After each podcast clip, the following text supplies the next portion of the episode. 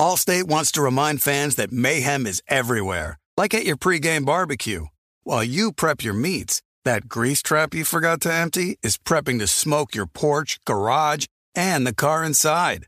And without the right home and auto insurance coverage, the cost to repair this could eat up your savings. So bundle home and auto with Allstate to save and get protected from mayhem like this. Bundled savings vary and are not available in every state. Coverage is subject to policy terms and conditions. Being a chef means keeping your cool in the kitchen. And with Resy Priority Notify and Global Dining Access through my Amex Platinum card, Right this way. it's nice to try someone else's food for a change. That's the powerful backing of American Express. Terms apply. Learn more at americanexpress.com slash with Amex. What's up? This your boy Lil Duval, and check out my podcast, Conversations with Unc, on the Black Effect Podcast Network. Each and every Tuesday, Conversations with Unc podcast feature casuals and in-depth talk about ebbs and flows of life and the pursuit of happiness. Unlike my work on stage, I tap into a more serious and sensitive side to give life advice and simply offer words of encouragement, yet remind folks to never forget to laugh. Every Tuesday, listen to Conversations with Unc, hosted by Lil Duval on the Black Effect Podcast Network, iHeartRadio app, or wherever you get your podcasts. Presented by AT&T. Connecting changes everything. The volume. Can you believe we're this deep into the NFL season? We got to make every second count. With DraftKings Sportsbook, you can make the most out of every game. Bet on your favorite teams for a shot at winning big bucks. New customers can score 150 instantly in bonus bets for betting $5 on any matchup. So right now, get in on the action with DraftKings Sportsbook, an official sports betting partner of the NFL. Download the app now and use the code JOHN. New customers can score 150 instantly in bonus bets for betting just 5 bucks on the NFL. Only on DraftKings Sportsbook with code JOHN. The crown is yours. Gambling problem? Call 1-800-GAMBLER. In New York, call 877-8-HOPE-NY or text HOPE-NY 467-369 in West Virginia. Visit www.1800gambler.net. Please play responsibly. In Connecticut, help is available for problem gambling. Call 888-789-7777 or visit ccpg.org. On behalf of Boot Hill Casino and Resort, Kansas, must be 21 or older in eligible states, but ages vary by jurisdiction. See DraftKings.com slash sportsbook for details and state-specific responsible gambling resources. Eligibility and deposit restrictions apply. Bonus bets expire 168 hours after issuance. Terms at sportsbook.draftkings.com slash football terms.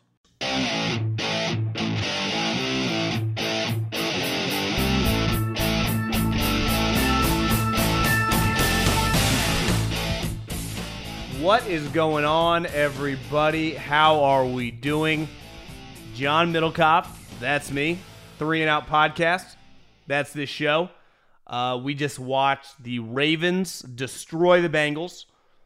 Story of the game, though, is Joseph Burrow's hand, which does not look good. And I'm recording this right after the game, so I, I don't have, by the time you listen to this Friday, maybe there'll be some Schefter rap sheet breaking news. But clearly did not look good, and the Bengals are in major trouble. The Ravens now 8 and 3. Uh, and got a chance to make some serious noise. Obviously, they're really good. Other than that, we will dive into uh, some thoughts on the internet controversy of Charissa Thompson and just sideline reporters in general. We will bounce around the NFL. Dan Campbell tells Texas A&M, "No thanks, I'm a lion." Uh, some big week coming up for the Dolphins, the Steelers, Christian McCaffrey as well as uh, my bold take of the week. Uh, I just nailed one last week with CJ Stroud and the Houston Texans, and I might, might be going against them a little bit this week, but we, we will dive into all that. You guys know the drill. Subscribe to the podcast wherever you may listen. We have a new YouTube channel right now. So if you go to uh, um, all the three and out content is on YouTube, make sure you subscribe to that as well. Appreciate everyone that does and uh, thevolume.com, thevolume.com. We got merch. But first, let's tell you about a friend of mine, a very good friend of mine. Someone asked, John, is game time sending you to Vegas this weekend for the F1 race? I said, well, I didn't even really know what was going on, but if I wanted to go, hell yeah, they would have. I'm playing golf on Saturday. I'm watching college football. Not the biggest racing guy, but if you want to go to the racing event, do you want to go to any event? Download the Gametime app right now on your smartphone. Gametime, download that bad boy. Buy a pair of tickets. You name the event, they got you covered. Concerts, comedy shows as well. And when you check out your first pair of tickets, use a little promo code John, J O H N, J O H N. That's my name. Very, very easy to use, J O H N, and get $20 off. Inflationary times, anytime that you can save a couple dollars, I don't even need a thank you. Just hammer that promo code. Any event you want to go to, college, pro, concerts, comedy shows, download the Gametime app, the official ticketing app of this podcast, and use that promo code John for $20 off. Okay, the story of the night, obviously, the health of Joe Burrow. And the one thing in the NFL, when you have a quarterback of Patrick Mahomes, Tom Brady, Peyton Manning, Drew Brees, Joe Burrow, Josh Allen, you, you name it, an elite Lamar Jackson, and they go down, I'm sorry, your season is over. Now, depending on the time of year and what your record is, you might still be able to make the playoffs, but you have no chance to do anything. Like, that's clear. I, I don't need to uh, explain that to anyone listening. We've all watched football long enough.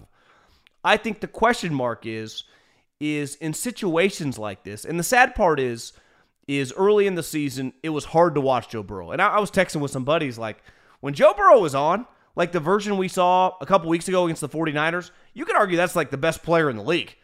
He, he's every bit as good as Patrick Mahomes when he's playing like that, especially given the weaponry that he has currently and that Patrick doesn't, right? Now, I'm not saying he's necessarily a better player, but I don't think there's a big difference when he's on. Now, clearly this year, from that, and then the last couple weeks, whatever he's been dealing with his hand. And listen, I didn't have any money on the game tonight, but if I had bet, I 100% would have put it on the Bengals plus four. Because while it's a big game for the Ravens, they still have a lot of room for error. They have multiple they had two less losses even though they blew last week. This is a game that the Bengals, if they want to make the playoffs, have to win. I know it's on the road. I know it's a short week. I don't care. A lot like the Bills last week, it's very very difficult to go 5 and 5 in the conference and have a chance to make a run. And, and let's face it, they were already behind the eight ball the way they started. So to like something shady happened in the injury report. And we got to know. Like, we're all in bed with these gambling partners, and no one more than the NFL. You can't have a guy walk into the stadium with something on his hand. It, we knew about the finger, right? He'd been battling the finger the last couple weeks, but clearly this was something different. And I don't give a shit what they say after the game, and I'm sure they're going to try to, you know, kind of downplay it. That is unacceptable. And one thing the NFL is pretty good about is not allowing that to happen. It didn't bother me a couple weeks ago when it happened with the Falcons and like Bijan Robinson got sick the night before. It's like, whatever, that happens. But in this situation, when a guy shows up to the game with something happen, when clearly you've practiced all week and, and he's not on the injury report, that is not allowed. I don't blame Joe Burrow. That's on the team. And if the league digs deep and finds something weird or nefarious, you fucking hammer him because that is not allowed. That is not how this league operates. When someone is injured, there's no hiding this. It's not the NBA. This isn't golf which I gamble on a lot, where you never know anything about the injuries, they, but they love everyone gambling on it. Like everything's above board in the NFL. That's why the injury reports are very, very serious. Hell, before gambling was ever legal, whatever 12 13 years ago my first year in the nfl i used to hand out the injury report i mean the, the teams take them very very seriously on both sides and that, that that was just weird now big picture it didn't look good let's face it uh, sitting here like I, I don't have any information but it looked like some combination of what Roethlisberger did a couple years ago and what happened to Brock Purdy last year the NFC Championship game when he couldn't grip the ball. And there was a slow motion play of him trying to grip the ball and throw a pass after he came out of the game, and he couldn't do it. And as just a lover of sport and as a lover of great players, like I, I say it all the time, I watch pro sports for the great players. Like I, I show up for Lamar, for Ja'Marr Chase, and Joe Burrow. Some of you maybe show up for the overachievers, the great stories, the seventh rounders who's hanging on. Not me. I am watching the NFL or baseball or basketball or whatever for Lewis Hamilton, Tiger Woods, and Tom Brady. That's what draws the majority of us. Now, I appreciate a lot of other stuff about football, including the Bengals, who have a lot of really good players, obviously a very good defensive coordinator. But that team goes as Joe Burrow goes. If you would have said to the majority of people that watch Pac 12 football, and while we're having a little bit of a comeback on the year before the conference gets blown up, it was a rough stretch there for a while. I'll be the first to admit. A lot of us started watching a lot of SEC football in the middle part of the 2000 teens, right? About 2014 15, you know, you kind of had to pay strong attention to the SEC because the football was so bad. But Jake Browning was part of a team coached by Chris Petersen at Washington that was really, really good. The problem was, I never thought he was that good. And I watch a ton of college football. And obviously, the hard part is you, you, there's some no brainers. Like you watch a Nick Bosa, Myles Garrett, certain players in college, like Jordan Addison last year, like guys are going to play in the NFL. You watch a guy like Jake Browning and you go, I wonder if he's going to be a good coach. Like, I wonder if he'll go on to, you know, run a bank. I wonder what he's going to do with his post collegiate career. And then you look up several years later, and one of the stars in the NFL is walking in the locker room. They're like, Jake Browning warming up. It's like, Jake Browning is your backup quarterback? And listen, he's a Sacramento guy. I've followed his career for close to a decade now, it feels like. But it's pretty nuts. And I understand you are limited what you can do. We saw this forever with the Colts. And I think you see this right now with the Bills or even the Chiefs. They're not going to have a backup that makes substantial money that you're going to feel good about. All your chips are in the middle of the table on the one individual. And it's not that big a deal, right? Until that individual is in the locker room or on the sideline and it's clear he ain't coming back and maybe not coming back from a, for a while. Now, I'm going to give you a glass half full take here. The Bengal team that we saw beat the shit out of the 49ers, that looked like a team that could win the Super Bowl. Like that version of the Bengals was like, damn, th- this is this is a squad that can really make some noise. The version we saw last week, just a couple weeks later, against the Houston Texans, obviously Higgins is out with a hamstring injury, which is pretty. Uh, I would call a major hamstring injury. It wasn't like a slight tweak. I mean, the guy's missed multiple games, and let's face it, we all know hamstring injuries when it comes to skill guys whose game is predicated on running it's not an easy thing to come back to from. I mean, he might have been out a long time. So the team that that team is different than this version of the team. And the same thing with the week later when they beat the Bills. I think Higgins had, you know, over 100 yards and like 8 or 9 catches. So you remove him and obviously Joe Burrow, like they're screwed. They're, they're done. They, they might not win another game. That, that's how dire it can get. But here's I'm, I'm going to give you the bright side of the equation here is like sometimes your season really was kind of weird to begin with. Beside the couple week stretch, 49ers and Bills, you were off. And more than likely, even if you had stayed healthy, maybe it just wasn't your year. Maybe this was the year something weird happened, you got bounced in the first round. Aren't you better off in a situation of getting bounced in the first round? Just go 6 and 11, assuming everything big picture is going to be fine with Joe Burrow, and I'm going to assume that right now.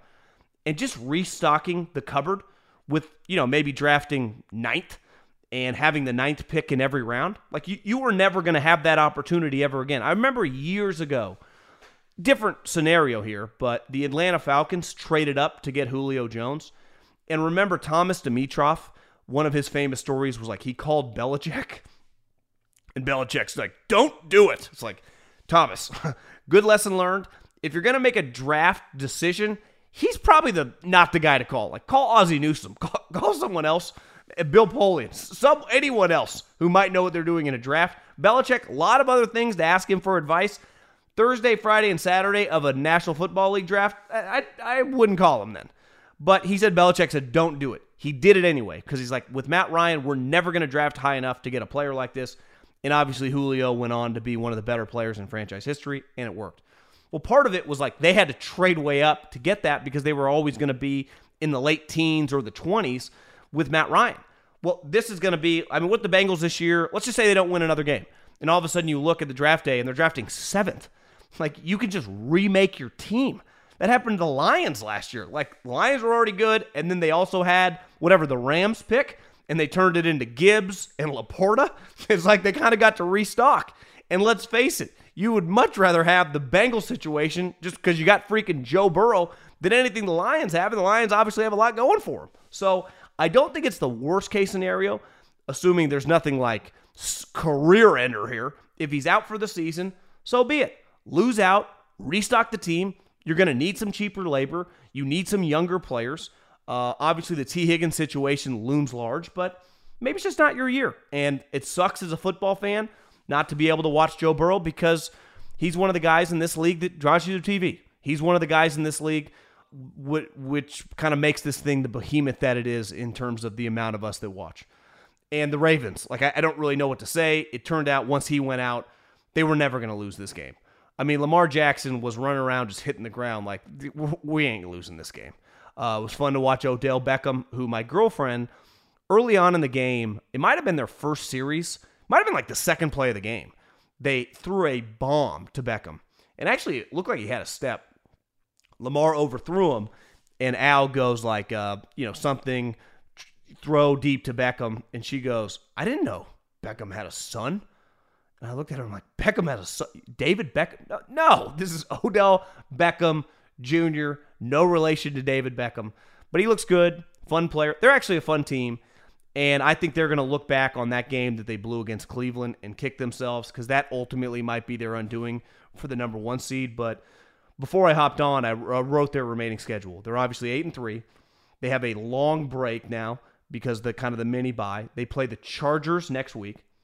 Uh, they win that, they're nine and three. They're in pretty good shape because then they play the Rams, ten and three. Then they play the Jags, who I don't think are as bad as they showed last week. But I saw some quotes from Doug about Trevor's knee not being right, so I think they would have a chance. I mean, they'll be, probably be favored in that game, eleven and three. And then they got a really tough stretch at 49ers, Dolphins, Steelers. But I think you're looking at a 12, probably best case scenario, 13 win team. And a team now, I think a lot like the Bengals the last couple years, Joe Burrow proved like, I'm a championship level player, right? Like, I know he hasn't won a championship, but you watch Joe Burrow, you're like, that guy is going to be a champion if he's on a good team and he stays healthy because he's that good, right? You like watch James Harden, you're like, yeah, you're never winning a championship. You watch Russell Westbrook, you're like, no fucking chance. None. Like, you guys are never winning a championship. You watch Joe Burrow, even Josh Allen, I would put Lamar in that category. It's like, to me, they're good enough to win championships. You just got to do it. And I think Josh Allen, a lot like Lamar Jackson, it's like, you got to make some hay in these big games. So clearly, this team's really good. Defensively, they're good. Their passing game is so much better. We'll see what happens with Mark Andrews what do they call it? The hip tackle. I know everyone freaks out on uh, on the internet streets. It doesn't bother me as much. I mean, it's just it's football. You tackle them. No one's ever trying to hurt anyone with tackling. Obviously, it looks like they're going to ban that tackle.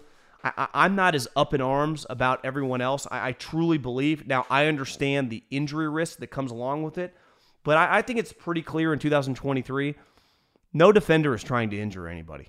They're just trying to do the best to get a guy on the ground, which I don't know if anyone played pee wee football, high school football, let alone college or the pros. Tackling's hard. Like it's difficult to get really good players to the ground.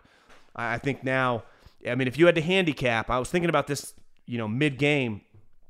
Burrow out, Deshaun out, Rodgers out. I mean, Herbert might miss the playoffs. Like the Steelers don't have a quarterback. Tua's the Dolphins quarterback. That's no shade. Tua's had a good year. Like this is the the Chiefs passing game is questionable. The defense is good and they're built for the playoffs and if they have home field, like this is a moment for Lamar. I mean, there's a decent chance that the AFC Championship, whether you're hosting or you got to go there, is you taking on Mahomes. You know, and Harbaugh, you taking on Andy. Be a big moment for the franchise. The franchise is big time, right? I mean, toward the end of the game, they show Ozzie Newsome who once upon a time the owner said is going to be the highest paid retired GM in NFL history. So obviously Ozzie still plays a role there. He's still around. Like the Ravens are a high level fucking franchise. And uh, if I had to bet right now, it feels like some of these injuries, with the way things are shaping up, I would go Ravens Chiefs right now as the clear two headed monster in the AFC. And then just before we leave this Thursday night game, many of you, if you're listening this, probably didn't see because not everybody has Twitter. And I, I, think one big picture thing when it comes to the sports media, and I think just the media in general, but let's just start with the sports media.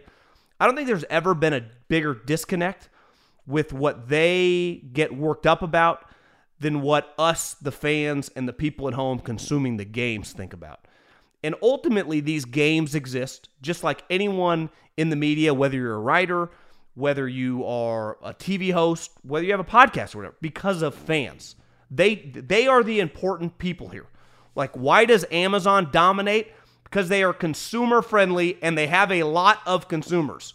Without the consumer, there is no Amazon. Apple doesn't have all the money without all of us buying all the products. The media doesn't exist when it comes to sports if we are not consuming them. We dictate it. And I think sometimes their feelings and emotions get ahead of themselves. And listen, calling an NFL game, I, I can't, it's very, very difficult. I tried to call a game one time in college, a baseball game, and I was like, this is not for me. So I, I, I have a ton of respect for that. I do think a lot of the writing community, the guys that write and girls that write, they can be bitter, I think, sometimes because there is a lot more money in the audio place and obviously on television. And, and, there's a bitterness that I think if you follow a lot of these people on Twitter that they can't even hide. And Charissa Thompson, who has been part of the NFL world for a long, long time, who is, I think, very, very good at her job, was on with Pardon My Take, the biggest podcast in America when it comes to sports, and said that a couple times during her career, you know, coming out of halftime, she, the coach didn't come out. She could not grab him, and she essentially made up a report. You know, like Coach Harbaugh said the game plan, they're going to stick with the run game and continue to be physical on defense. Back to you, Troy. I got news for you. None of us that watch football, and the whole reason any of this exists, why Amazon paid all this fucking money for the National Football League, is because of us sitting on the couch streaming that game. And listen, I, am not trying to throw shade at sideline reporters. I'm sure it's a hard gig. I've never done it. But it doesn't matter. If they went away tomorrow, none of us would notice. None of us would notice. In basketball, they are so pointless. I personally think you gain little. Now, sometimes with an injury, for sure. If I, I would even be a little worked up if she had just said she had made up injuries, but she literally said that she made up a report talking about like we're going to run the ball and be physical. The reports in that situation are always the same. Rinse, wash, repeat. They literally never change. And I think sometimes in the sphere of people that cover sports, there is like this inflated self importance. Like ultimately, this is fun. It's obviously a profession but it's not that big a deal.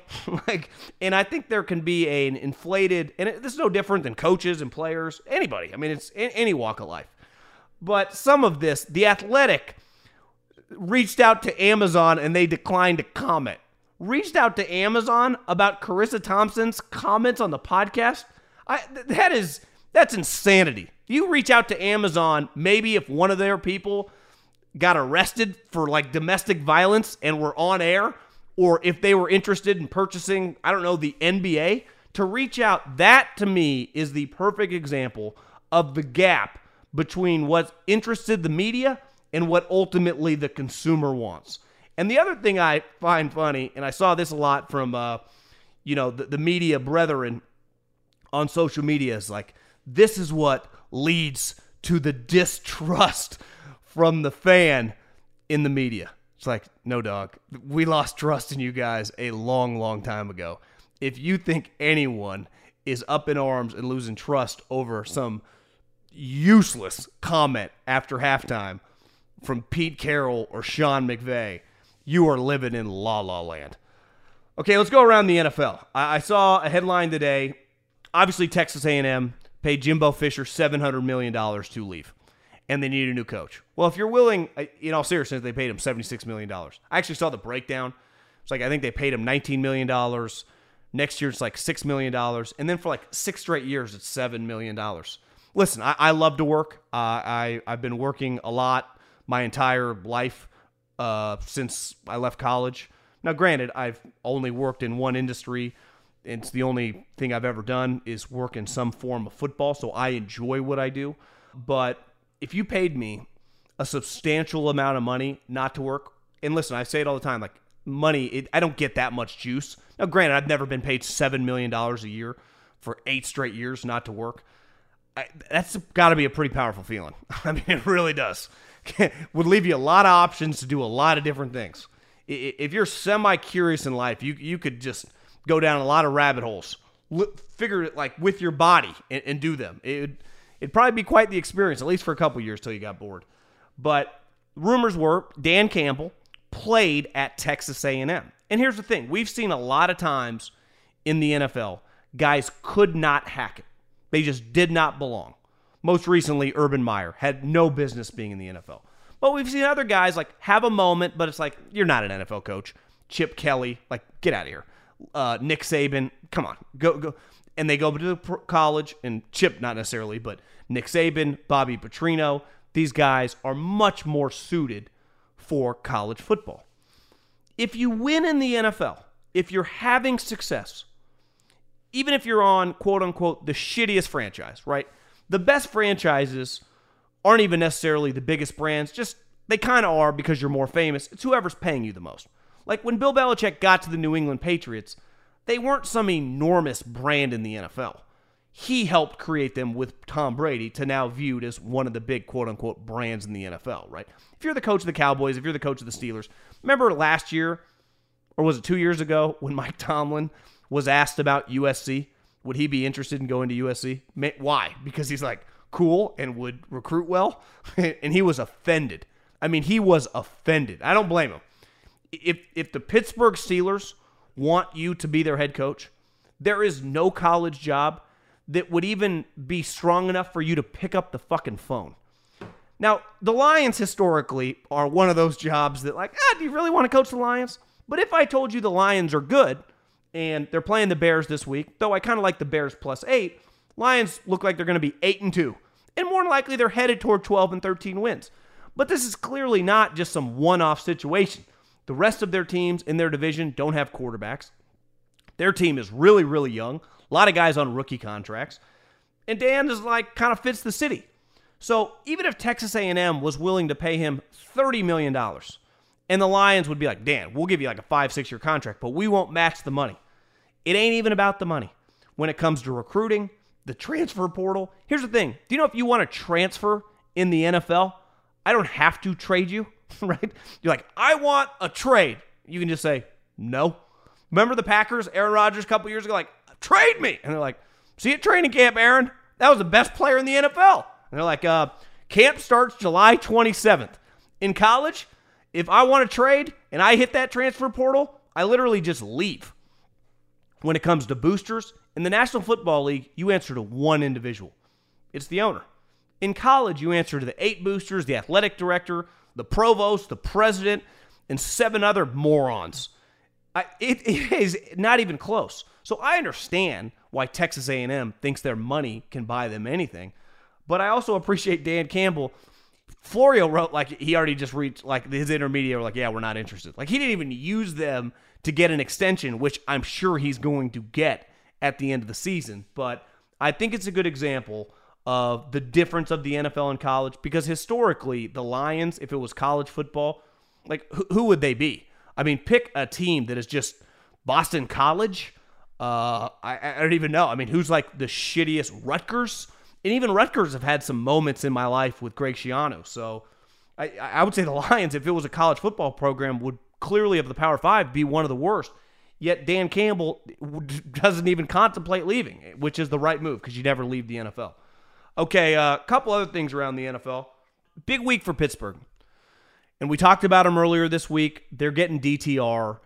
You can't, listen, they have had one of the crazier statistical seasons uh, in terms of a team being outscored, being outgained, uh, and just looking from the eye test abysmal on offense. Yet they win this game, they'd be seven and three.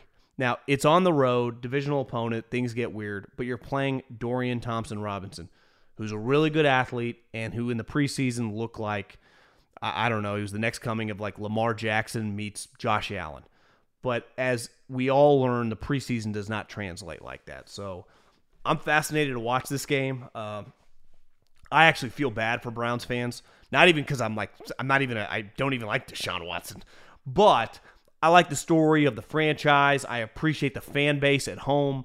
This is just I like this division. One thing I thought about tonight watching the Ravens play the Bengals. Like there are a lot of guys in the NFL who are probably solid players who I don't know if they could play consistently in, in that division.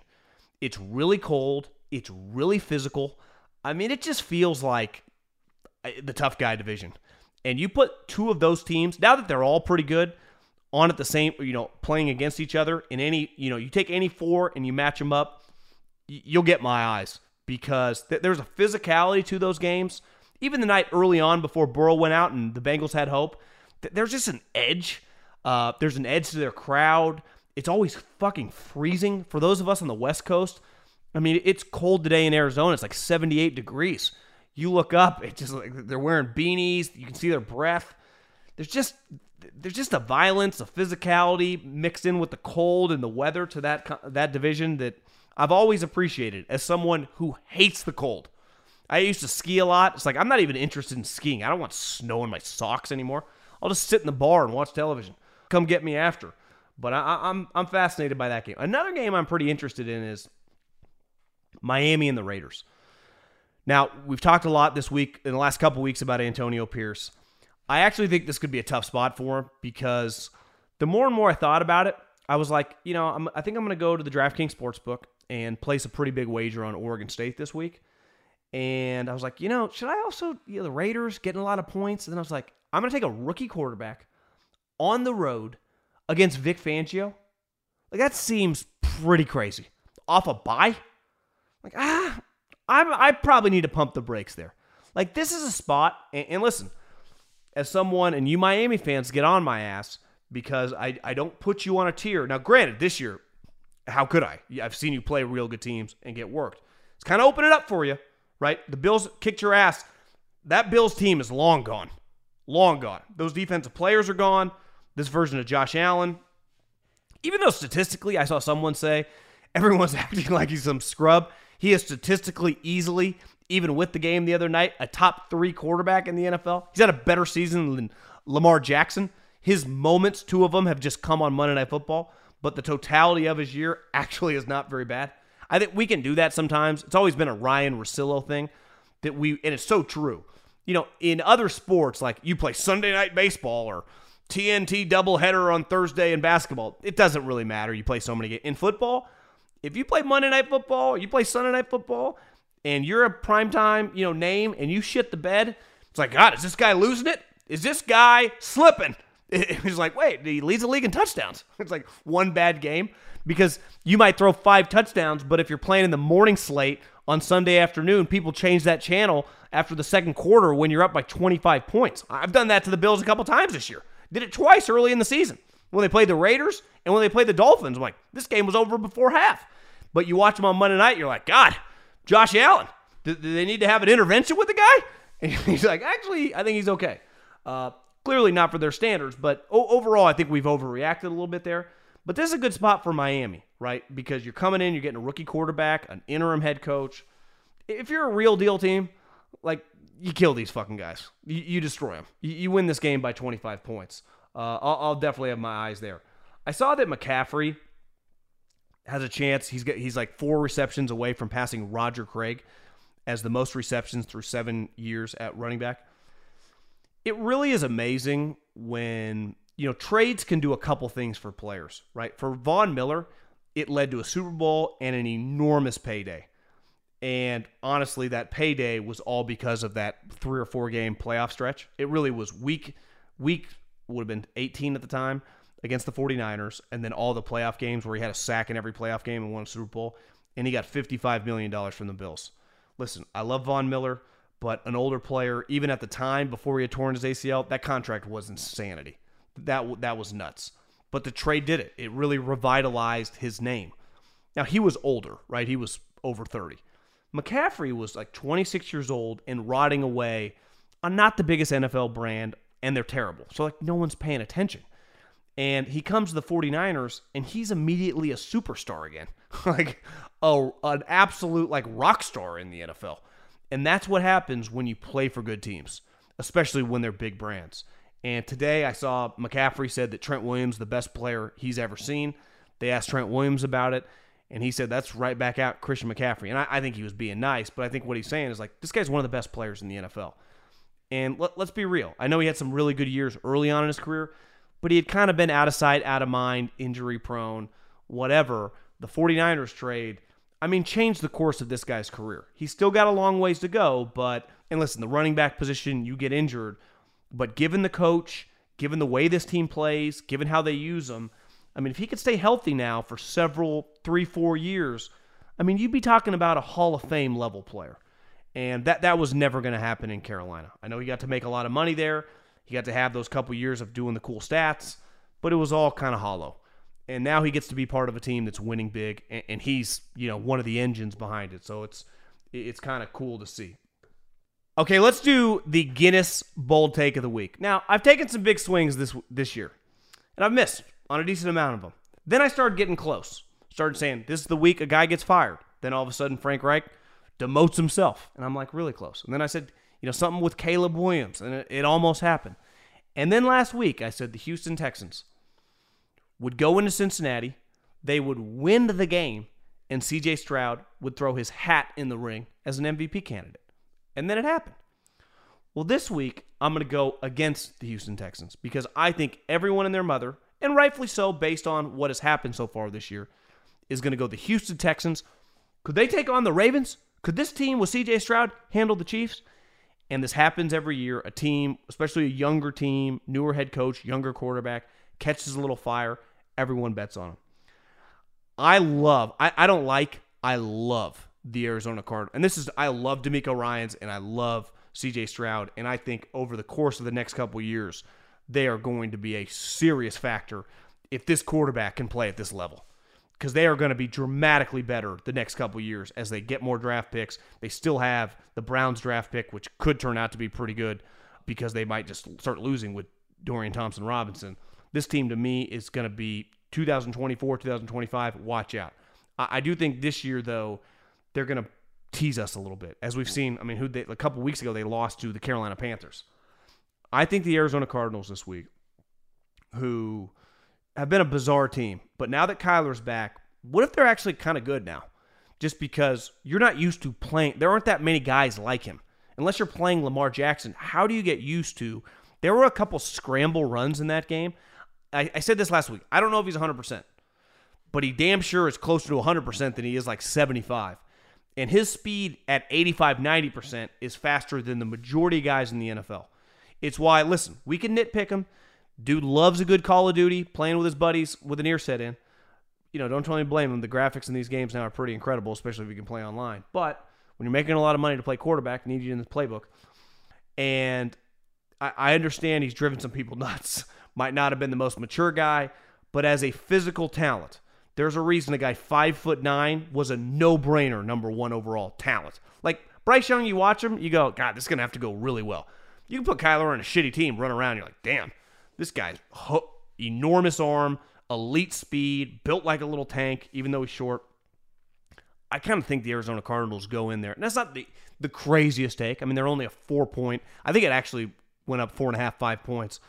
I think everybody, I think the casuals, and I'm, I'm technically a casual when I bet. And most times I, I bet casually in terms of like bet with the people, like bet on the Texans. I'm going against the grain. I like the Cardinals, and I think Kyler Murray goes in there and looks freaking awesome. I think Kyler. Here's the other take I, I will add to this. I, I think they're, I'd say 85%, uh, assuming they win some games and are well out of the top couple picks of Caleb and Drake Maye. I think they just roll back with Kyler Murray and they use their picks on other players and just for the next couple years try to build around that player because I think you're going to see over the next couple weeks. And listen, he's got his flaws and he's got to prove that he can stay healthy. But there's no lock that like Caleb Williams is going to be dramatically better than Kyler.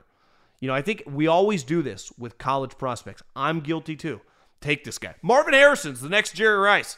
Then all of a sudden, Marvin Harrison, good player, is never a top seven wide receiver. He might be, might not be. I, I was told when Jerry Jeudy came in the league, he was going to be fucking, you know, the next Marvin Harrison, the, the dad. I mean, I watched Jerry Jeudy, decent player, but he's not even like a top 25 wide receiver in the NFL. It, it's hard. For every prospect that you think can't miss, most of them miss or even never live up to what you think. Whenever we comp you, like think of who Caleb, and listen, I'm, not trying to crap on Caleb Williams' ability, but his comp is Patrick Mahomes. Before Patrick Mahomes came around, we'd literally never seen that. Now it's, I've, you see it happen with so many players in so many sports. After Draymond, early on in his career, came out and he was like the Swiss Army knife, could do everything. Every single guy for like five years in the NBA draft who was like kind of a hybrid, didn't have a position, but could do a lot of things. Like this guy's like Draymond Green. None of them were remotely close to Draymond Green. And obviously, it's a higher level when you're talking elite quarterbacks, but I think we just do this sometimes. And I'm not saying he won't be a really good player. He has a lot of talent, but so does Kyler. And I, would keep an eye on Kyler doing some kind of things that are going to be eye opening this last month and a half of the season. And I think this leads to Kyler Murray staying as the Arizona Cardinals, which I, I would not have bet on when the season started. But I think you just kind of paying attention, you see where this is going. Like Kyler Murray is going to be the Cardinals quarterback in 2024. That's my bold take. Brought to you by Guinness. Gather your friends, raise your glasses, and toast to a win. Guinness Draft Stout, imported by Diageo Beer Company, USA, New York, New York. Please drink responsibly. I bet a lot of people listening or watching have been in an accident. I bet a lot of people have been into an intense car accident. And let's face it, not knowing who to call for help is hard. Hiring Morgan and Morgan is easy. Because Morgan and Morgan is America's largest injury law firm with over 100 offices nationwide with more than 800 lawyers. They've recovered over $15 billion for over 300,000 clients. Morgan Morgan has a proven track record of fighting to get you full and fair compensation. They've been fighting for the people for over 35 years. Submitting an injury claim with Morgan Morgan is so easy. That's the key. Not having representation is hard. Fighting with Morgan Morgan is easy. If you've ever been injured, you can check out Morgan Morgan. Their fee is free unless they win. For more information, go to forthepeople.com slash John or dial pound law, pound 529 from your cell phone. That's F-O-R thepeople.com slash J-O-H-N or pound law, pound 529 from your cell phone. This is a paid advertisement. Allstate wants to remind fans that mayhem is everywhere, like at your pregame barbecue. While you prep your meats, that grease trap you forgot to empty is prepping to smoke your porch, garage, and the car inside. And without the right home and auto insurance coverage, the cost to repair this could eat up your savings. So bundle home and auto with Allstate to save and get protected from mayhem like this. Bundled savings variant are not available in every state. Coverage is subject to policy terms and conditions. There are some things that are too good to keep a secret. Like how your Amex Platinum card helps you have the perfect trip.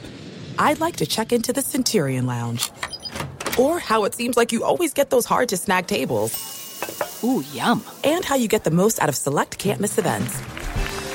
With access to the Centurion Lounge, Resy Priority Notified, and Amex card member benefits at select events, you'll have to share. That's the powerful backing of American Express. Terms apply. Learn more at americanexpress.com slash with Amex. If a new house is on your wish list in the next five years, grow your savings faster and experience your dreams with an Ohio Homebuyer Plus account from Kemba Financial Credit Union. A savings account specifically designed to save for a new home where you can earn 7% APY, a $500 matching bonus, and a $1,500 mortgage closing cost credit. Learn more at Kemba.org. Offer expires March 31st, 2025. APY equals annual percentage yield. Restrictions apply. NMLS 292230. Equal housing lender. Federally insured by NCUA. Okay, back at it for another week with my main man from the Action Network, Big Bets on Campus, small business owner in Lexington, Kentucky, where I checked on my phone. Kentucky was up. Then before I went to bed, I checked again, and they had lost to Bill Self, who has, uh, unlike John Calipari, that you know rumors are he might be on the hot seat. Bill Self has a, a contract that pays him even when he's dead it's not a lifetime. It's it's a 50 year contract that will just keep paying because of the money. But is is Coach Calipari in your neck of the woods under a little heat, Stucky? Yeah, it was actually. Uh, yeah, I mean, I, there's there's been a lot of rumors swirling, and I've I shouldn't say I'm a small business owner. My it's my my wife, and uh, I just it's family, family, family. Yeah, uh, I basically am a, a small business owner for the amount of money I spend there. But the yeah, I, w- I would say because look, I moved I moved here in 2018, and I think maybe once, and then they lost right away. But they haven't been out of the first weekend. And this is we're going on six years, um, which by the way, kill it hurt, kills the bars here. All anyone cares about is Kentucky basketball. But it's been six years, and this is supposed to be one of the premier college basketball teams. We're not talking about no titles, no Final Fours, no Elite Eight. It, just the second weekend, get to the Sweet 16. So people have just grown so frustrated. So this is just like if they don't get to the out of the first weekend this year, because um, again, you have you look at the fact they got again the top recruiting class. Um, it's you know five star freshman, you know number two and three recruit in the country. So yesterday was actually a really good, or the other night was a really good sign because number one, none of the they have a couple bigs who didn't even play due to injuries or just not eligible yet, and they had no size in that game. I mean, Dickinson had I think 27 points and 20 rebounds, but their freshman looked great. So this team has potential. We'll can, but other teams have had potential uh, at Kentucky over the years. So we'll see if if Cal can put it together. But I, I was generally optimistic from what I saw based on how young that team is without bigs going up against you know the number one team in the country. So yeah, we'll we'll see how it plays out. But there, if he if there's another flop, and especially if they lose to like another St. Peter's uh, in the first round, then it's it's over.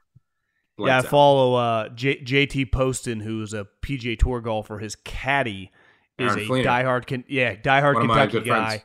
Oh, you, uh, yeah, and he was tweeting that he's like, you know, I'm actually this positive night. It was a good night. So, uh, you know, those Kentucky bat. When I lived in Philly, Jay Wright would kind of come around in like 2010, 11, 12. Like he became a legend later on in the decade, but people forget early on he was getting bounced. And I remember, you know, it was kind of free agency draft time. All the TVs would be on, and you'd hear groans throughout the office. One year they definitely got bounced in the first round, and it was really, really ugly. So sometimes you go. That's the weird thing about college basketball. You could have a couple years. What what was it? Uh, was it Virginia when they lost the first round? Next year they win yep. the national title. So there's Tony know, Bennett had that same stigma, uh, and yeah. co- especially college basketball. There's there's so much randomness and it's a tournament. So, uh, you know, you know has that now is that the new guy in that aspect is uh, Matt Painter in Purdue. I mean, they've they've been bounced in the first round as one or two seeds the past two years. Lost as a one last year. They also lost. People forget because Kentucky did. Purdue also lost to St. Peter's uh, that year uh, after Kentucky did, but yeah, so a lot of it is, you know, and I I remember I lived in Philly too at the time, and Wright Jay Wright used to have that stigma attached to him. Then he won it and is now regarded and rightfully so as one of the best coaches uh, in college basketball history. And Villanova will start to even see that even more. Uh, they lost a Penn at the legendary Palestra the other night, um, so they're they're definitely going to go. They're definitely going to be a drop in after the Jay Wright left. I joined this gym probably within the last couple weeks, and I, I, was on the stairmaster the other day getting a little sweat, and I look over, and this guy's wearing Golden State Warrior shorts, skinny guy, and he's wearing an Arizona State basketball shirt, and I can't really, I couldn't really see his face. And then he kind of turns, I'm like, that's fucking Bobby Hurley. You know, no, he, you know, he must have been getting a little workout before going to work, and then I looked up, they had just gotten their ass kicked by Mississippi State, but I was like, that guy, that guy is col- that that guy helped build a sport you know, and take it to the next level. I'm like, I hope everyone in this place, I, I realized I was kind of staring at him, gives this guy the proper respect. Absolute legend right there. Yep. I used to hate him because my dad was a Duke Duke fan and I rooted against Duke. Uh, but yeah, uh, what a legend. Which, you know, I just I think the Arizona State AD just resigned, so I think he's, you know, might be coach for his job, but come here for NFL talk, get a little college basketball talk. Uh, before we dive into the NFL, you know, next week is usually obviously the, all the rivalry games. You know, Ohio State, Michigan. I, I mean, to me, that's. I googled it the other day. 17 million people watched last year. It was the highest rated college football game in the last 10 years. I think there's a chance, like of the last like 30 years, that's the highest rated, most viewed college football game, it, maybe ever. I mean, I think the buzz, the drive. Obviously, you know, I was shitting on Ohio State a couple weeks ago. They're clearly pretty good, and they're definitely, as you said, better on defense now. Uh, but that game, I mean, I, is there any other college football game this year that's going to sniff that in terms of the importance going into it? No, I mean not until yeah the national championship, depending on what you get playoffs. A, yeah, yeah, the college football semifinal matchup. The yeah that will that'll if both teams are undefeated, which they they should be, then yeah that'll smash the even last year's crazy numbers. the other thing is that it's on that game, which I actually hate. I mean, I, I sometimes I go back and forth. Sometimes I like it, sometimes I don't. But that game's on at noon. Yeah, so everyone's awake, and Yeah. there's no other game on that you know gets competing interest. Like next week at at noon on Saturday. Yeah, there, there's going to be nothing else to, to compete. Well, I think with. these So- networks know you don't even attempt it. There's no point. You're not Yeah. putting Auburn, Alabama. You don't want to waste any viewer. Just let that stand alone. Because Yeah. now, I mean, Harbaugh's taken this to another level, as he usually does with all the craziness. And Ohio State's matched them just because they keep winning. Uh, so it's just, I, I mean, listen, I, I'm not trying to get ahead of ourselves. We got a weekend this, we got a big game with uh, a playoff team, but that I fucking can't wait. And Yeah, uh, I think he'll ultimately coach in it too, because there's like some precedent for two game suspensions for coaches in situations like this. So they suspended him for three. He'll get his hearing, and it just seems like it'll be one of those things where you know, like these guys in the NFL, and then they go to a hearing, and then you reduce it. It'll be like, hey, you got, we'll give you, you got two games you can coach for Ohio State, and yeah, the the drama with the sign stealing and him returning and uh, a college football playoff position on the line. I, I mean, it's the Big Ten championship because the winner gets yeah Iowa or Nebraska. you know, they'll kill him. W- whether it was a phone call or a text message, I would bet every dollar I have that Harbaugh contacted someone at halftime and said, "Run the fucking ball every single play. They they cannot score."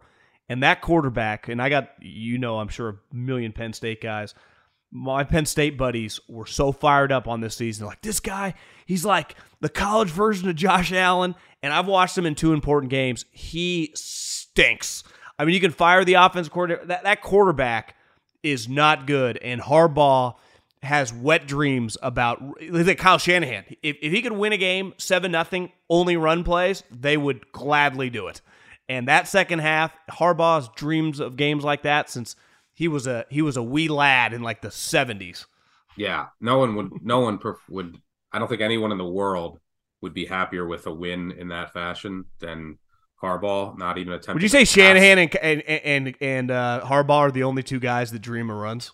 Yes, definitely, definitely dream of runs, and uh yeah, the I have to give. Look, yeah, and he's terrible. There's like there's and yeah, he was a very highly five rated five star recruit. There's two kind of transitions when you're you know you have all the tools and you're a five star. You go from you know your high school to college, and you don't know you can have all the tools until the guy gets in there. Just because you, you're a five star, it it comes down to just milliseconds of pocket awareness, uh, you know, timing, being able to read defense, processing information, milliseconds, right? It's very Cra- don't know. crazy away game noise, you know, intense Yeah. environments. Yeah, you gotta have poise, short term memory. Like, you have to have all, it's all these intangibles when you're talking about all, you know, among the kids that have all the tools. And then, so say you have a kid that does that uh, and is really good in college. That's one speed. That doesn't mean that you're going to be good in the NFL. Then that's the next question. Okay, you have to even be quicker and better and more refined than all of that. And then that's why you know you see a lot of these five stars jump to NFL and they don't have it. I mean, look at Bryce Young and Stroud. He clearly has it. But yeah, that was an amazing game. I actually bet some Penn State re- reluctantly uh, and came back to bite me. Big Game James falls again. But my the Michigan tackles are way down this year, and Penn State has you know some of the best edge rushers in the country. Kid will go in the first round, maybe another in the second. And I said, they're these Michigan tackles. They've been getting beat by like they didn't play anybody. I watched those first three series, and I said, Michigan is not going to be able to throw the ball at all. They, I mean, they, they McCarthy dropped back, and he was under fire. I said, man, Penn State's going to be live in this game. They're going to have to. They can win this game ugly. And then credit to Michigan, even without their head coach, who, as you said, I'm sure had input. They completely outcoached them because they just made an adjustment. They would run on first, second. They would then they would just run like quarterback power, quarterback sweep on third and long. Didn't even attempt to pass the game, and Penn State never adjusted. They're still rushing the edges, and then they were giving up lanes. Just a uh, coaching mismatch, and James Franklin got outcoached again. Shocker. Well, then to me, that you know that's a good little nu- nugget right there because if Michigan handles business, wins against Ohio State, and is in the playoffs, whether Oregon makes a run, I mean, I watched that game against USC. Their pass rush, they got dudes. Obviously, Florida State has the big time pass rusher, and they historically always have good defensive linemen. We know Alabama is if they get there too. Yeah, they have great. yeah, Alabama and Georgia. I mean, both those two teams are just gonna have I don't know NFL defensive linemen. So that's That's something I I didn't I didn't realize that. I mean, I, I don't like them as much for everyone anointing them as just going to win the national title. If that is a bugaboo against the teams that you have to play in those final, like you're not getting TCU this year, right? Yeah. You're, getting you're getting a team that's going to have NFL pass rushers. Hell, even Yeah. if Washington makes it, they, they one of their pass rushers is really good. You know, he's Yeah. a first round level talent, so you're gonna have to, you're not going to be you're not going to be able to do that right in, in the playoff games. You run the ball like Kyle Shanahan against the Aaron Rodgers, whatever five years ago with Jimmy Garoppolo. You're going to have to pass. Yeah, and their and Michigan's run numbers are way down this year as a whole, way down. I mean, they were running wild last year, and you know they they had a left tackle. Their right tackle was kind of weak last year. Their center got drafted in the first or second round. They got another kid who's pretty good uh, from Stanford, who's I think a step below. But their right tackle was a weakness last year. He's still there. The left tackle got drafted by the Dolphins, and the replacement that is uh, this Arizona State transfer who just is getting beat and they're it's affecting their run game as well. So the run game hasn't been as good. Now they played nobody and they got away with it uh, all year, but that's one of the reasons McCarthy had has such good numbers going into last week because they weren't running the ball well. They were throwing it and they were playing all these bad secondaries. So yeah, I think the ultimate downfall of this Michigan team is going to be that offensive line. Um, but uh, we shall see. I, I also can't wait for Iowa State, Michigan. Okay, one big game this week. You mentioned the line has shifted over the last this week. I mean, Oregon State is really good. I, I think if I'm UCLA and I fire Chip Kelly, I mentioned this on the podcast yesterday. Jonathan Smith is my hire. He's from Pasadena. What he's done at Oregon State, his team is just kind of now. He's a Chris Petersen disciple, kind of wired and built like some of those Boise teams. A little different in the sense that the transfer portal, his starting quarterback. You sp- speaking of five star guys that couldn't handle it listen, DJ hasn't turned himself into some first round player, but he's definitely, I would say, resurrected his career a little bit there. And this team is really physical. Washington has just not looked the same since that Oregon game when Oregon has kind of ascended, even though it looks like these two teams are destined to play each other. But uh, you know, the Apple Cup can get weird, and this it's not inconceivable. All of a sudden, Washington is going to struggle to win these. Two. They're an underdog. Now, I've been to Corvallis when I was scouting tiny little town that loves their team, especially when they're good. That place is going to be fucking bananas. I mean, it's going to be it's going to be an intense environment. This is just kind of light up the scoreboard versus just tough physical team. Not that Oregon State can't score, but I mean, under Jonathan Smith, they're really more of a run the ball, throw the ball to the tight end type operation. I, I would say over the last couple years. Is that fair? Yeah, I mean, this is a team that's built like more of a you know premier team in the '90s. Um, Yeah. they they have arguably, I think they're going to get their their star center back this week from injury too. They have arguably the best offensive line in college football, uh, and they're all just older, experienced dudes. Their offensive line is great. They have you know, two really good running backs, and Damien Martinez and Deshaun Fenwick. Uh, this team is an elite at running the ball, and what Washington cannot defend the run. I mean, at all. You they're bottom five in things like line yards, which look at like the push that they give up. Bottom five in rush success rate allowed. And if you look at you know some of the teams that they play that actually can run the ball well, I mean USC was running just a wide wide open. Every one of the runs was ten to twenty yards. Uh, so I mean, even like Utah last week, you go back to Oregon was running all over them. Um, so this Washington run D is very vulnerable. And the so what I think is going to happen, Oregon State should be able to move the ball at will here, just on the ground, and then safeties are going to have to come down. And this Washington defense, I mean, look, Washington has been very fortunate. They beat Oregon by three. Oregon can't get its fourth down. They beat Arizona State by a touchdown at home. They don't score a touchdown. Arizona State can't make a field goal, then throws a pick six at the end of the game to lose. They only beat Stanford by nine. Uh, you know, Stanford is 500 yards in that game. Then they beat USC by 10 in a back and forth game. And then last week, they only beat Utah by seven. Uh, uh, so they, they've won six straight games by 10 or less. They've been, they and they- they've had injuries at safety, and they just don't have the same depth as some of the premier teams.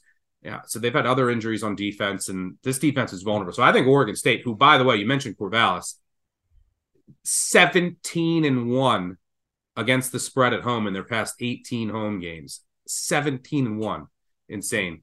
Uh so yeah, I, I so I think Oregon State's gonna be able to move the ball. Now, Washington, especially if they get McMillan back, they already have two of the best other receivers in the country, and and you have Penix at quarterback. They're going to be able to throw it a bit. They can do that against anyone. And Oregon State, two good safeties. corners little weak. Uh, they're oh, just okay. So Washington's going to be able to throw it. But what Oregon State does really well and does better than almost any team in the country because they're just so well coached is they are elite in the red zone and on offense and defense. So number one, because they can run the ball so well, they are they just finish drives off with touchdowns more times than not, and that's going to be easy to do against Washington. And then they they kind of bend but don't break on defense. Washington, meanwhile, they're really bad in the red zone on both ends. part of that is their offense. Once they kind of get reduced in space, it's harder for that offense to operate. So I think Washington's going to be able to move the ball. I mean, that's just what they do. They have an elite offense. But I think Oregon State's going to get a couple stops in the red zone, and they're going to finish off more of their drives with a touchdown. That's what it's going to come down to. I mean, this game should be close, competitive, but uh, it's a clash style. I mean, if you uh, a style clash, I should say. If you you know you're going to have this one team that wants to line up in shotgun, throw it all over the field, and the other team that wants to kind of just grind and pound you to death, and they can hit explosive runs too. So yeah, it's uh, I, I love this. The atmosphere should be great.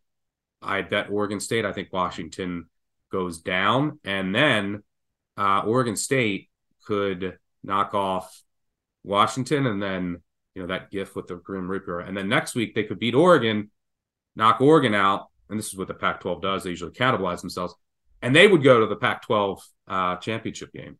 I got the uh, DraftKings Sports Casino right down the street from my house. I, I think I'm going to go down there tomorrow and place a large wager on Oregon State. That game's at Love night. It. That's I, I think that's the type game you just control the clock. You don't give their offense a chance. I, I like Jonathan Smith. Could be a could could be a nail in the coffin of his pursuit to a new. You know, I don't even know if he'd leave. He's from there. He was a quarterback when Chad Johnson was the wide receiver. But you win a game like this with everyone paying attention on a kind of a down week night game. I mean, it's that'd be a big moment for the dude. So yep. uh, I'm a I'm a giant Jonathan Smith fan. Let's get in the NFL. The Rams, Stetson Bennett made an appearance a couple weeks ago at Georgia, so he's alive, but he's not on the Rams, so they had to sign Carson Wentz. But it looks like Matt Stafford's back this week, uh, playing Seattle, who wins a lot of weird games. uh, their, games are just are never easy, though they're clearly headed to the playoffs.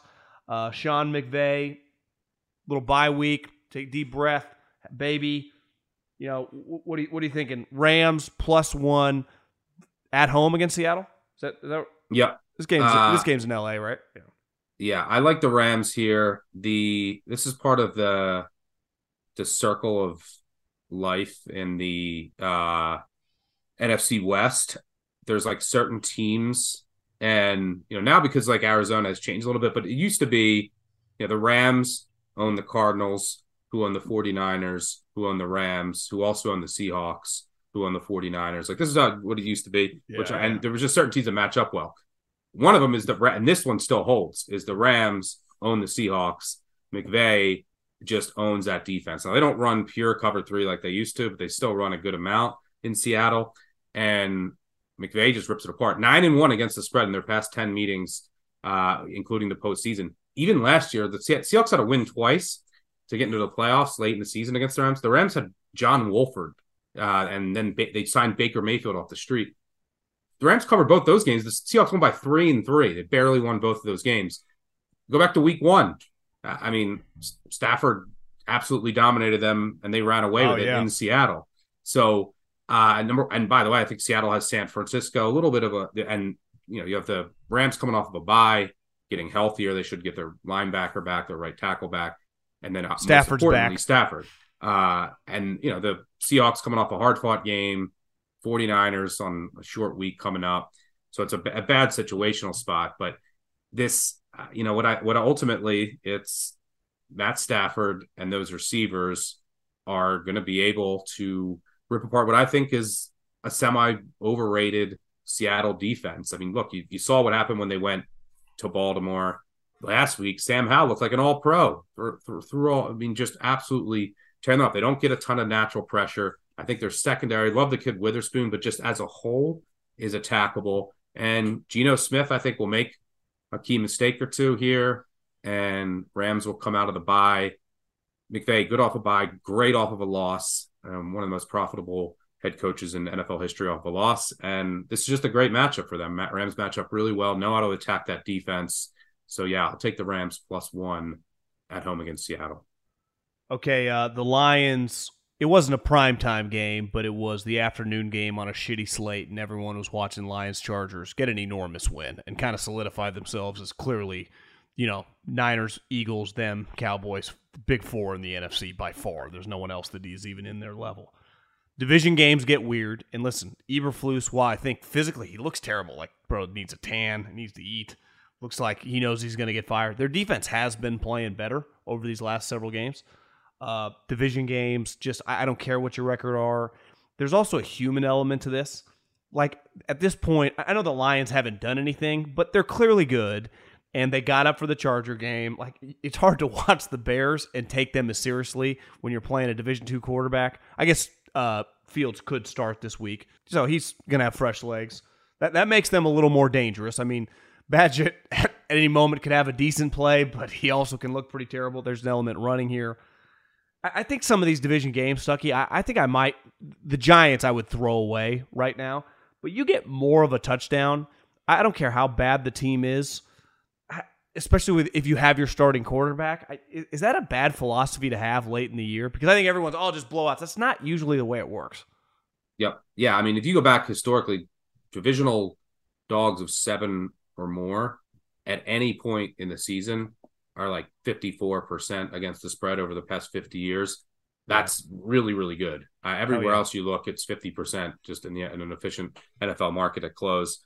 Um, and, you know, teams that are, if you even filter it further, like teams that have been covering a lot and, and against winning teams where the market might be a little inflated in, you know, November, December, it gets up to like 59, 60%, which this fits. So yeah, I think this line is just a little bit too high. It's coming down. I think it should be a touchdown. Um, but it's still still eight. I played some eight and a half, nine, nine and a half. Uh, Fields should play. Uh, it's announced that he's good to go. You got a little couple extra days of rest here too. They played on Thursday night, so a little extended True. by. I think this is the peak of the market on the lines. They're really good. Their defense is still not good. They've played some horrendous quarterbacks this year, or like early in the season, backups and just bad quarterbacks. Uh, and they got they their numbers were a bit inflated anytime they've stepped up in class, uh, they can't get a stop. And they can't stop any mobile quarterbacks. You know, even quarterbacks that move a little bit. I mean, you saw what Herbert did last week. Lamar Jackson, I mean, just ran them out of the building. So their secondary, their secondary stinks. Horrendous. So yeah, the Bears' offensive line is they're getting a little bit better. Their offensive line is healthier. Fields apparently, from some of the things I've read, he's worked like his five and seven uh, step dropbacks where he was so slow and like just and then you can't do that in the NFL. Apparently he's like sped up to you know an NFL over the that's what he's been working on. Um, so him just getting back there quicker, but yeah, him using his legs here. You know, you have a healthier wide receiver room that's improved, and then you mentioned the defense. Bears run defense is top five in the NFL this year. So the run D's been really good because you know they spent all their money on their linebackers. But the over the past three or four weeks, their defense is trending up in the secondary because their secondary is healthy. Um, you know, Jaylon Johnson's playing better. You got Jackson and Brisker back at safety. So, and both your corners are actually playing pretty well. Gordon uh, and Johnson, they're one of the top five teams in the NFL defending number one receivers. So they could kind of hang in the run game, hang against Amon Ra. That's they can kind of hang around here. And why is this? The secondary is not only is it healthier, you also can get an edge rush now because you had Sweat you had nothing. You had Ngakoue, who can still get there once in a while, but he's older, and then teams just say, "All right, we'll take you away." But now you have Sweat. You know, against the Panthers, they were getting a ton of pressure. Before that, they were dead last in the NFL in pressure rate. That obviously helps the secondary as well. I don't think they're going to get a ton of pressure. The Lions' offensive line is elite, but this defense is definitely better than the numbers it's put up. So defense is improving. Fields back, pretty good matchup here. Can use his legs. We'll hit some throws against this bad line secondary divisional game catching over a touchdown. Uh, Got to go with the Bears here. I think one of the weirdest seasons we've ever seen is the Browns when you factor in all the weird shit with Deshaun Watson because it was it was clear earlier like god damn this defense is elite and you know then you lose Chubb like they did was that a Monday night football yeah it was against Steelers on Monday night football they've just had some devastating injuries and then he finally however many games into his career. Technically, it's more than 12, but he it's his 12th start. He has the best half of football he'd ever had, right? 14 of 14, had a two point conversion, had a touchdown throw. He just looked like a solid player. And if he was a solid player, you went like, why couldn't that team be in the AFC Championship if he's just solid? And then a couple days later, he's out for the season with a broken bone or something in his shoulder. It's it, it's still bizarre to me. Whatever, 24 hours after it was announced, but it is what it is. I mean, he's crying in his press conference like he's gone. So now they're going with a backup quarterback. To me, this definitely, I don't know, on the short term, you might get a little juice, but the the long term, like you look at their schedule, it is manageable, but I, I can't take them seriously as a playoff contender now with him gone. Uh, DTR starting, clearly you might as what's the point in like we're not in trying to just win now mode to try to get Deshaun back. Like he's gone, you might as well just go with the young guy. That makes me nervous though, man. I mean, I I think a huge advantage he had in the preseason, DTR, who was I, I'd say one of the guys that everyone went like, God, is this guy a star? He was a fifth year senior. He had played forever in college. You know, the preseason there aren't you're just playing the same defense over and over. And then we saw him in the real game against the Ravens, and it was a joke. Uh, so playing the Steelers, you know, I, I, I don't really love. Now this game is at home, but still I think I guess that Ravens game was at home too, huh? When he when he got the start because they just beat the Ravens in Baltimore. Yeah. I listen. I the the the the Steelers offense makes you nervous. I don't give a shit if they're playing Alabama, but I, I just have a hard time rookie quarterback who just looks so bad, and I, I think you got to throw away that preseason. I, I I can't really bet the Steelers because they play in the same freaking game all the time. Uh, but I, I don't know. I, the, the Browns make me nervous. Yeah, I played the Browns here. I was I wouldn't have laid over three last week. Well, we, we didn't recap last week. I I can tell you about the Steelers' luck because I I watched it firsthand last week. We had him had, three and a half, the Packers, and he's throwing a touchdown and bounces off the DB right into the safety's hand. Yeah, not only that, uh, yeah, that was what we did. Luckily, the Texans and Cowboys got there easy. Packers should have covered. They two things happened. They missed an extra point otherwise, they would have tied the game a million times. They went up and down the field. They had 400 yards of offense. This dead offense.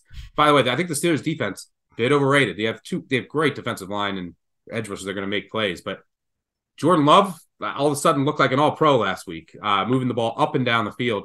How about a couple weeks ago, Will Levis against the Steelers? Uh, everyone's like, "Oh, he, uh, he, can't complete a pass now." Um, so this Steelers defense I think might be a bit overrated, but um, Last week, there's a backwards pass. Kenny Pickett just turns around, throws it backwards, three yards. It's clear. It, Packers get it, go to the three yard line. The, they reviewed it and just said it stands. I, if you haven't seen that, I, I was I missed that absolutely perplexed.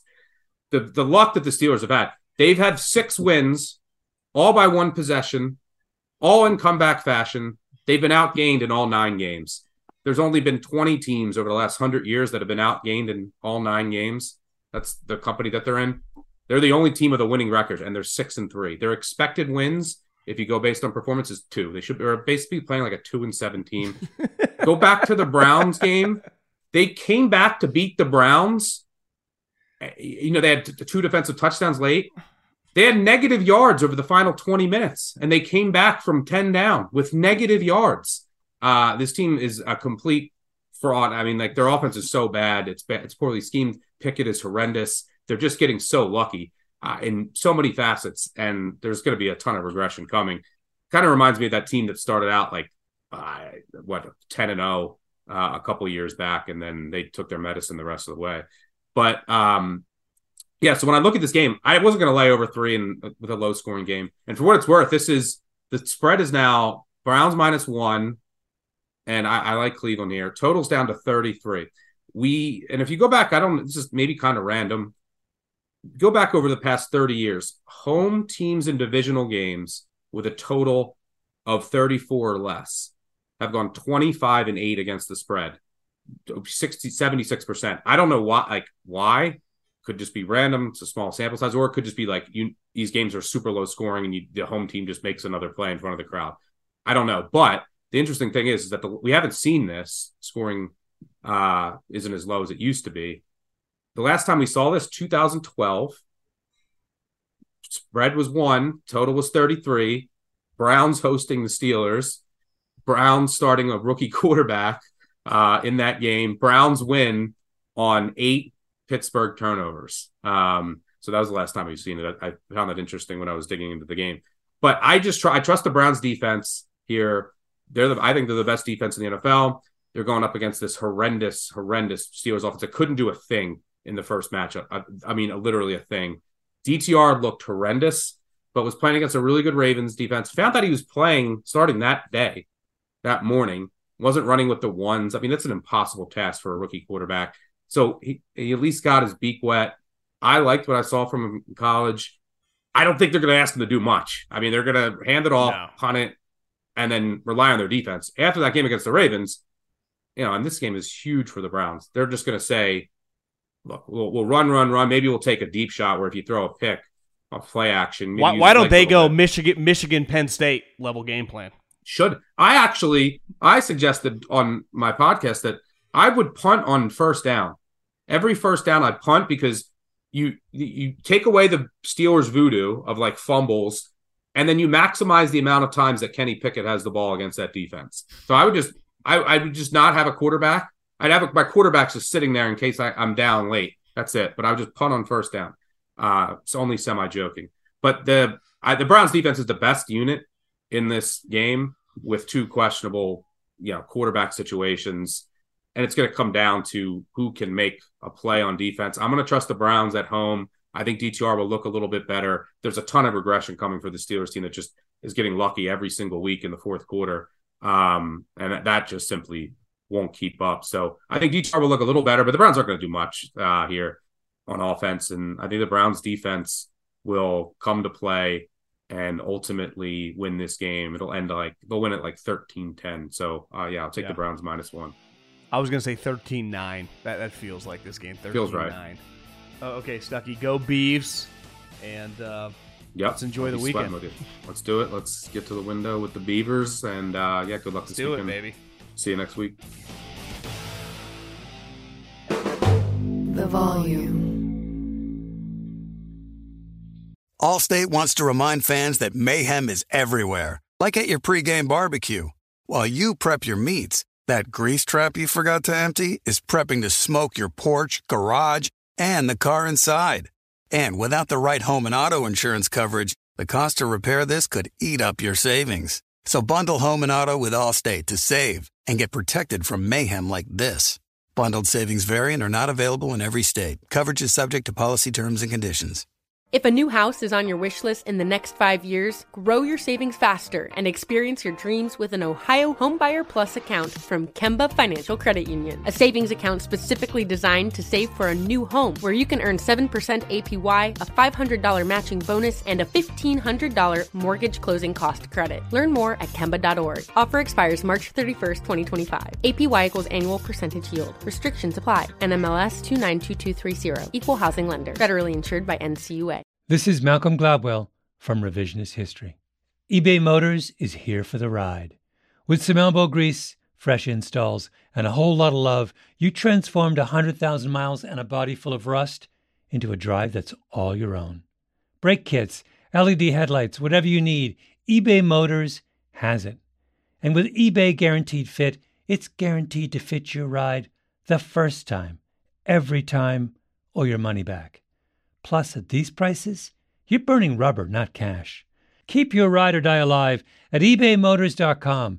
Eligible items only, exclusions apply.